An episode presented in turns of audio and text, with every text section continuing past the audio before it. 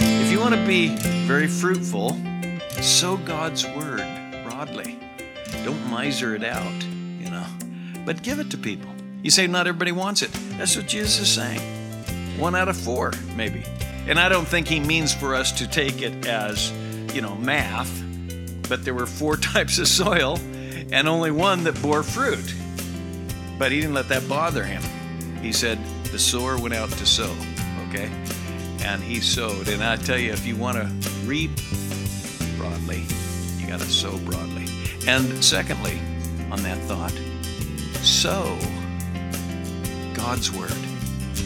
He says, the word is the seed. The seed is the word. Welcome to Abide in the Word with Pastor Scott Gilchrist. Today we continue in our study of the Gospel of Matthew. Pastor Scott brings part one of a message titled Teaching in Parables. We invite you to follow along with us now as we get started. In fact, all four people in the parable heard the word of God. Verse 19, his, his, he, he explains it. Uh, if you weren't here, verses 1 through 8, or really 3 through 8, or as when he gave the parable, he just told the story. A guy went out and sowed, but that doesn't tell you anything, really. Then he gives the interpretation of what happened, and he says, When anyone hears the word of the kingdom, and you'll notice, verse 19, they hear the word. Verse 20, one on whom the seed was sown on the rocky soil, this is the man who hears the word. So in each case, he'll say it four times. There are four people and they all hear the word. So everyone in this room hears God's word today. But the question is, do you hear it? And listen to what he says, verse 19. When anyone hears the word of the kingdom and doesn't understand it, the evil one comes and snatches it away. What has been sown in his heart. This is the one on whom the seed was sown beside the road. There is hard soil where the seed just bounces and the seed's laying there, and the birds come and steal it away. And the birds are a reference to, he says, the evil one. Then, verse 20, the one on whom the seed was sown on the rocky places, this is the man who hears the word and receives, the, receives it with joy immediately, yet he has no firm root in himself, but is only temporary. And when affliction or persecution arises because of the word, immediately he falls away. Uh, there's no real root in that soil, the rocky soil. We talked about it. There's lots of soil like that in Israel. Jesus could almost point to it, I'm sure, because you almost just dust the bedrock off at times to create a threshing floor. Uh, it's a rocky, rocky soil over there. And some of it is just like bedrock almost, and it's just a thin layer of dirt. It's like dirt on your driveway or something. It might, something might sprout up, but it's not going to thrive and bear any fruit. And he says, There are those who hear the word, they get excited, but they don't really have any root. And then there's thorny soil, verse 22. The one on whom the seed was sown among the thorns, this is the man who hears the word and the worry of the world and the deceitfulness of riches choke the word, and it becomes unfruitful. Boy, a lot of people in Portland, maybe you, have heard the word, your business and your career and the kids and this and that and the next thing, the busyness of life just chokes it out. And the deceitfulness of the more we have, we live in the highest standard of living of all time. The deceitfulness of riches choke the word, and it's easy to not be interested in God's word when there's a hundred other things to do, you know. So then he says, however, the good soil, verse 23, the one on whom the seed was sown on the good ground, this is the man who hears the word and understands it who indeed bears fruit and brings forth some a hundredfold, some sixty, and some thirty. This is the man, the woman who hears God's word, sinks roots down into God's word, uh, so to speak, into the soil, the, the seed does, and there is fruit. And always in Jesus' teaching, the evidence of real life is fruit. Glance back with me, turn back to chapter 7. uh, verse 16, in his most famous sermon, he said, You will know them by their fruits. Grapes are not gathered from thorn bushes, are they? Nor figs from thistles. Even so, every good tree bears good fruit, but the rotten tree bears bad fruit. A good tree cannot produce bad fruit, nor can a rotten tree produce good fruit. Every tree that does not bear good fruit is cut down and thrown into the fire. So then you will know them by their fruits.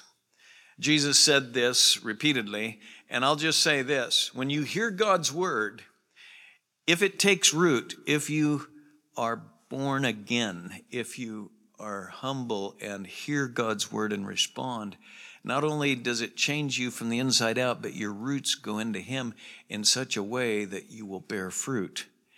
And that's how we see the evidence of life. You're not saved by your good works or your changed life, but good works and a changed life are the inevitable result of relationship with Him. So, uh, I just review that because, and then there are Christians who bear 30 fold, 60 fold, notice, and 100 fold. Why is that? Well, because some spend more time with Him. And, uh, you know, there's all kinds of principles in the New Testament that teach us how to grow and bear more fruit. So I just encourage you, uh, you can seek to be a fruitful Christian if you know Jesus Christ and you can ask Him to make you fruitful 30, 60, 100 fold. And that's what Jesus said. Now, before I leave that, uh, let me just give a couple of thoughts and then we'll move on to the next one because they're tied together in this passage. Uh, first of all, there's not a difference really in the soils by nature.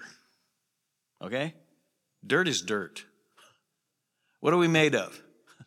He took some dirt and made Adam. You know, and the scientists tell us they can reduce us down to chemicals. But God breathed the breath of life into Adam. He became a living soul.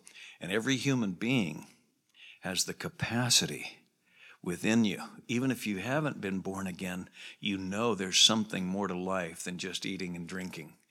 And that capacity is for God and if you will respond to him he'll draw you into relationship with him but what i'm after here is that don't start to think if you've heard his word and you've responded don't start to think of yourself as better soil somehow than those who aren't hearing uh, the difference isn't in the nature of the soil it's in the response and the preparation or condition of the soil uh, secondly notice before we leave that the responsibility of sowing the word.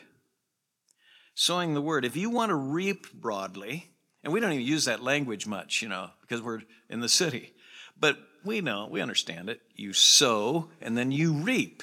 You plant some corn kernels and you get bunches of corn. If you want a big crop, if you want to be very fruitful, sow God's word broadly. Don't miser it out, you know, but give it to people. You say not everybody wants it. That's what Jesus is saying. One out of four, maybe. And I don't think he means for us to take it as, you know, math, but there were four types of soil and only one that bore fruit. But he didn't let that bother him. He said, the sower went out to sow, okay? And he sowed. And I tell you, if you want to reap broadly, you got to sow broadly.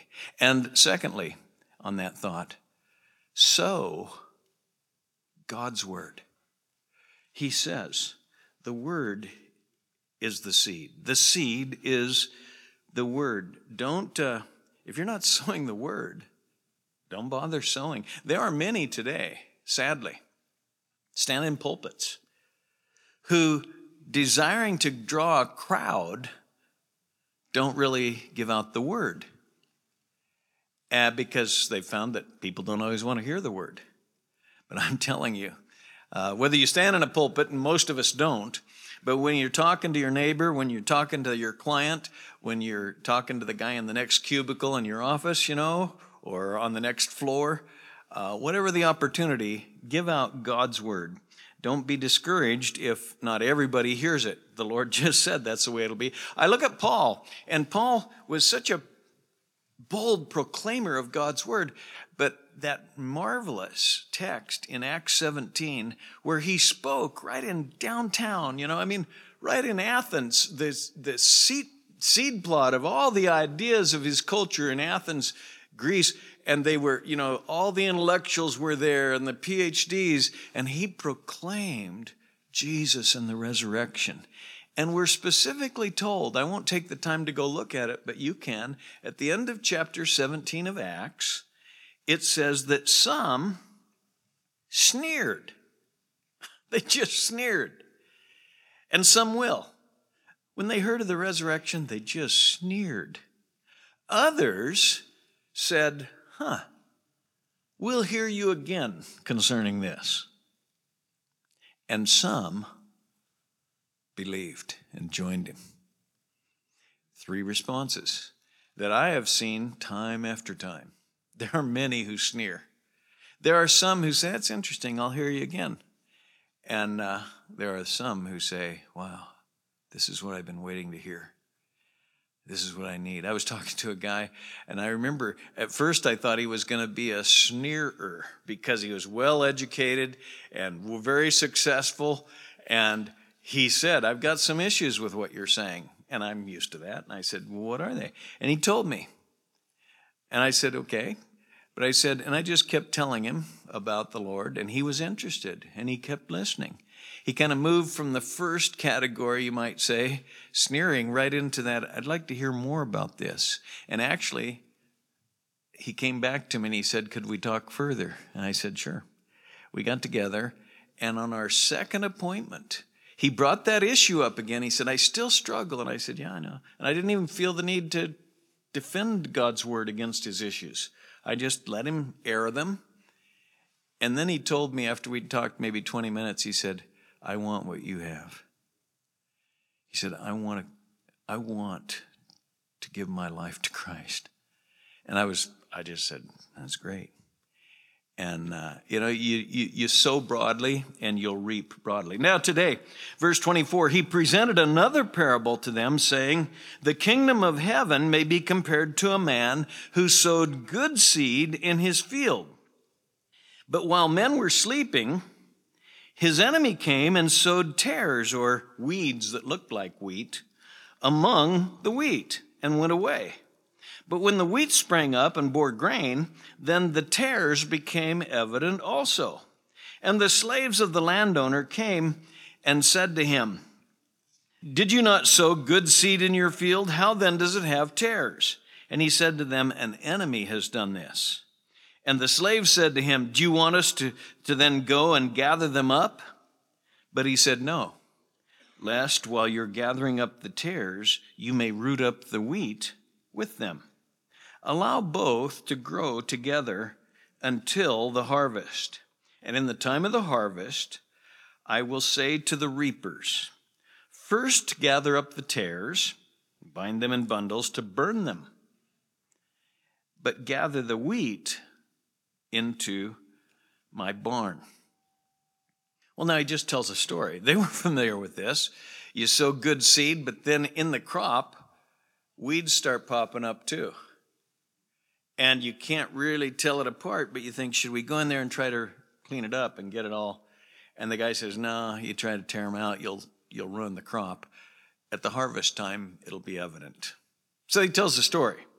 Now, what I'm going to do is skip verses 31 through 35. We'll come back and get those next week. But uh, what I want to do is jump right to his interpretation because this is a second one that Jesus interprets for us. So we can go down 2, verse 36. Then he left the multitudes and went into the house, and his disciples came to him, saying, Explain to us the parable of the tares of the field. Explain that one, Lord. So they came and asked in private, and he explained. Verse 37. He answered and said, The one who sows the good seed is the Son of Man. By the way, I'm up here talking today. I'm sowing seed. I'm proclaiming God's word. But really, it's not me. The one who spreads his word, he uses us But the one who sows the seed is Christ himself. Notice he says, the one who sows the good seed is the Son of Man. That's his favorite title for himself. And so when you and I have opportunity, as we do, to talk to people around us in our lives about Christ, we're the tool, but the one who's really at work is the Holy Spirit, Jesus Christ himself. He's the sower of the seed, even though all of us can and should sow the seed. I, it's that partnership that the Bible's always talking about. You and I live the Christian life, but it's really Christ in us. So, anyway, I just point that out. Then the, the field, Jesus goes on, verse 38 the field is the world. In his little story about his field, he said the field corresponds to the parabol, you know, to ballo, to throw beside. He says, the field is the world, as in planet Earth. Everywhere today, God's word is going out. And I, we've been telling you about the Romans project that came forth from this class. It's exciting what's happening in other parts of the world right now. But not just through this ministry, but so many different ministries. God's word is going out. So the field is the world. And as for the good seed, I mean, Jesus takes every detail here and tells us as for the good seed, these are the sons of the kingdom. And the tares, the wheat, weeds that look like wheat but aren't, the tares are the sons of the evil one. By the way, you're either one or the other.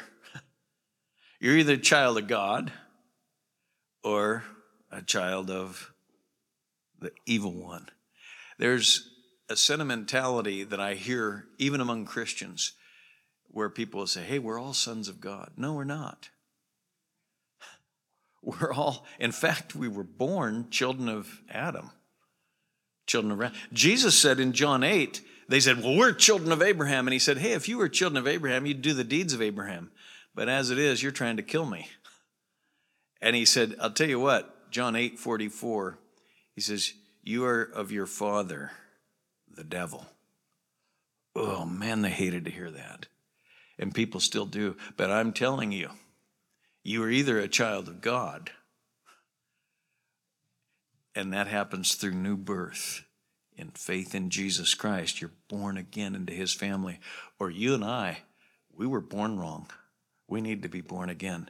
If you're not a child of God, he says here, a child of the evil one. Uh, I would give you a couple passages there. Ephesians 2, 1 through 3. I won't take the time to go there. But he says, We're children of wrath by nature. All of us. I mean, we don't have to teach our kids to be selfish, do we? They take after us. I mean, there's this issue that Jesus is always presenting. And then he says, verse 39 the enemy who sowed them is the devil. And the harvest is the end of the age. And the reapers are angels. Uh, he just point blank tells us every detail. And then he says this, verse 40 Therefore, just as the tares are gathered up and burned with fire, so shall it be at the end of the age. The sons of man, the Son of Man, excuse me, Jesus, will send forth his angels. By the way, Jesus isn't an angel. The angels are his servants. He's God. He will send forth his angels, and they will gather out of his kingdom all stumbling blocks and those who commit lawlessness, and will cast them into the furnace of fire. In that place there shall be weeping and gnashing of teeth. Then the righteous will shine forth as the sun in the kingdom of their Father. Do you hear me? He says, He who has ears to hear, let him hear. Jesus repeats this quite often. Now, let me underline a few truths before we just hear it and walk on.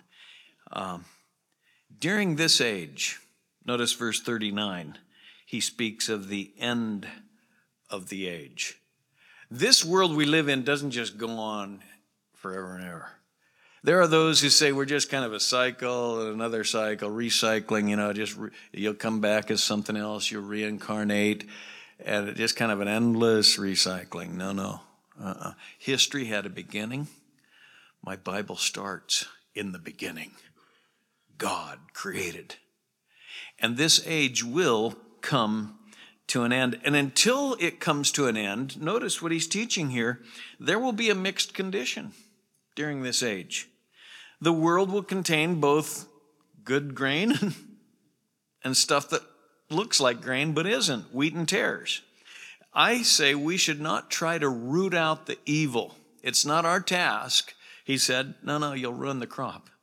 It's not our task to root out the evil. And uh, it's, it's impossible. You really can't do it, and you do damage when you try to do that.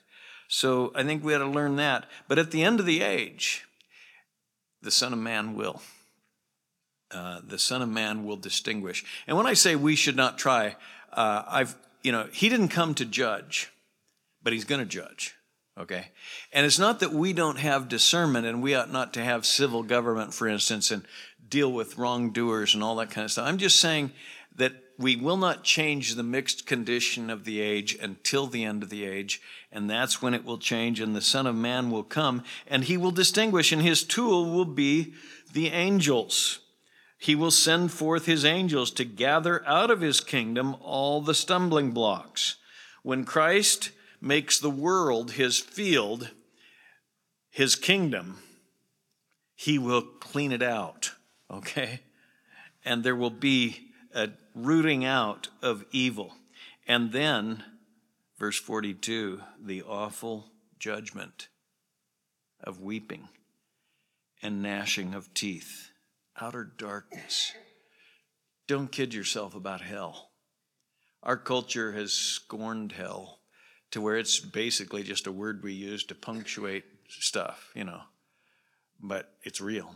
And don't think, like I hear people say, well, if I go to hell, I'll have a lot of company. No, there will be no camaraderie in hell. It's utter loneliness, utter darkness, weeping and gnashing of teeth. Revelation 20, the end of the Bible, closes with, They will be tormented day and night forever and ever. But believers, verse 43, the righteous will shine forth as the sun in the kingdom of their Father. We will be on display forever as trophies of God's grace. Ephesians 2 7 says that right in that context that He saves us by His grace, and we will be on display. If he, God can save me, He can save anyone, and this will be the, the glory of God's grace that He saved us. And so as we go out sowing the seed, people hear, they believe, and they are transformed by the grace of God. You can't save yourself, He does the saving.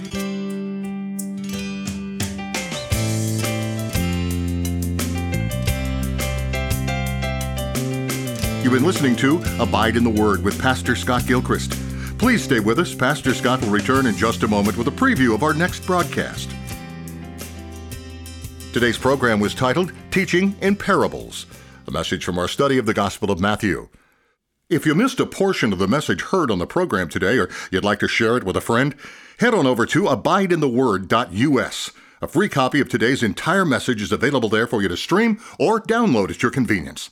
If you've ever wanted Pastor Scott's sermon library in the palm of your hand, we have a new app available called the Abide app. It's available in both the Apple App Store and the Google Play Store. Along with the sermon library, you'll also find Scott's written publications, biblical seminars on a variety of subjects, daily devotional videos, this radio program, and the Abide Method, a monthly Bible reading and writing plan developed by Scott to give you the opportunity to read and write out Scripture. These resources all come free within the app, so if you're looking to deepen your relationship with Christ, please consider downloading the Abide app. Did you know Abide in the Word is available every day on Facebook? Well, right along with our daily podcast on iTunes and Google Play, our daily messages are posted to Facebook as well. You can find them at facebook.com slash abide in the word. Now, before we end our time today, let's go to Pastor Scott for a preview of our next broadcast. If you look for a perfect church, you'll never find one, you know? Uh, but the world is a mixed bag, and even the outward expression of the church is a mixed bag. And that's what Jesus has been teaching. The wheat and the tares are going to grow together. There's going to be this mixed condition. And uh, it seems to me that this teaching, this parable, gives us a parable that keeps us from discouragement because we've been told ahead of time there's going to be the tares with the wheat. There's going to be the leaven in the meal. There's going to be the goats with the sheep. Uh, the Bible doesn't shy away from that. But there will be a discerning day, a judgment day, a dividing day, and the Lord is in charge of that. Join us again next time as we continue in our study of the Gospel of Matthew. Pastor Scott will bring part two of a message titled Teaching in Parables. Until then, may the grace of the Lord Jesus be with you.